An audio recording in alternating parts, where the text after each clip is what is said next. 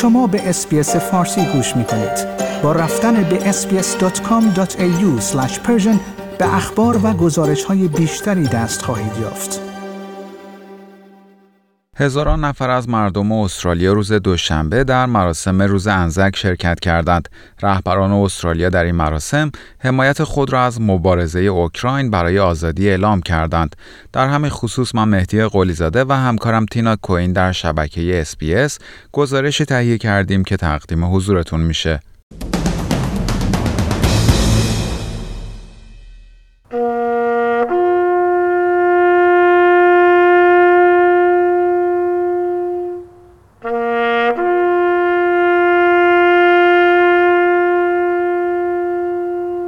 کمی پیش از طلوع آفتاب در روز انزک صدای آشنای شیپور استرالیایی ها و نیوزیلندی ها را در سراسر کشور دور هم می آورد تا به افرادی که در نبردهای این کشورها جان خود را از دست دادند ادای احترام کنند 107 سال پیش در روز 25 آوریل در طول جنگ جهانی اول سربازان استرالیایی و نیوزیلندی وارد شبه جزیره گالیپولی ترکیه شدند.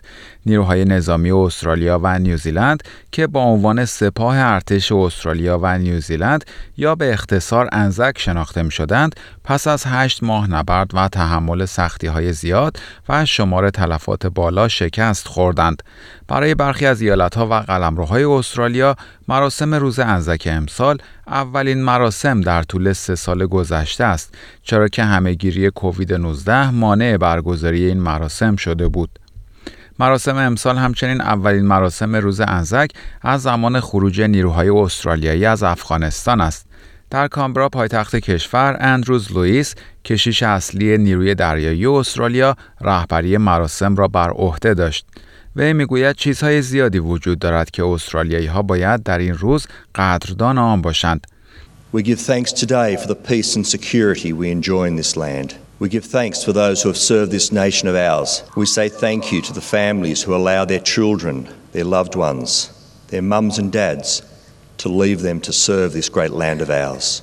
We remember those who, in time of war and conflict, faithfully served their country. We pray for those whose loved ones have paid the ultimate price in serving Australia. Those who laid down their lives to give us the freedom we have today.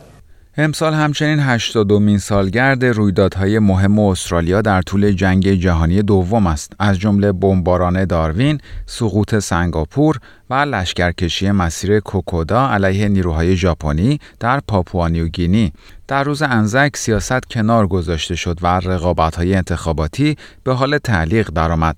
اسکات موریسون نخست وزیر استرالیا و ریچارد مارلز معاون رهبر جناح اپوزیسیون استرالیا در داروین در مراسم این روز شرکت کردند. آنتونی آلبانیزی رهبر حزب کارگر استرالیا به دلیل ابتلا به کووید 19 در حال حاضر در خانه خود تحت قرنطینه است. آقای موریسون می‌گوید بین آنچه استرالیا در گذشته انجام داده و آنچه اوکراینی ها در حال انجام آن هستند شباهت هایی وجود دارد.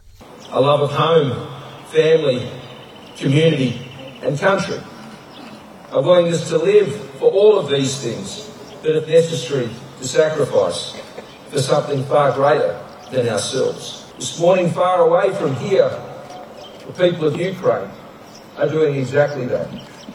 And on this particular day, as we honour those who fought for our liberty and freedom, we stand with the people of Ukraine who do the same thing at this very moment.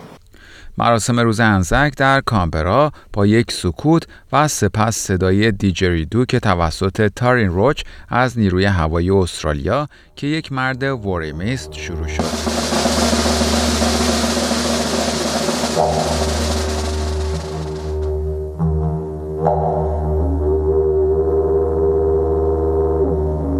در سیدنی نیز بارندگی مانع برگزاری این مراسم نشد و مردم برای ادای احترام به نیروهای ارتش و سایر افرادی که به کشور خدمت می کنند در مارتین پلیس دور هم جمع شدند. در این مراسم جنرال متیو پیرس به مشارکت تمام استرالیایی ها ادای احترام کرد. در این مراسم همچنین رژه کهنه سربازان و برخی مراسم دیگر به مناسبت بزرگداشت این روز برگزار شد. در خارج از استرالیا نیز مراسمی در فرانسه، ترکیه، تایلند، مالزی و پاپوانیوگینی برگزار خواهد شد. like share، comment. SBS فارسی را در فیسبوک دنبال کنید.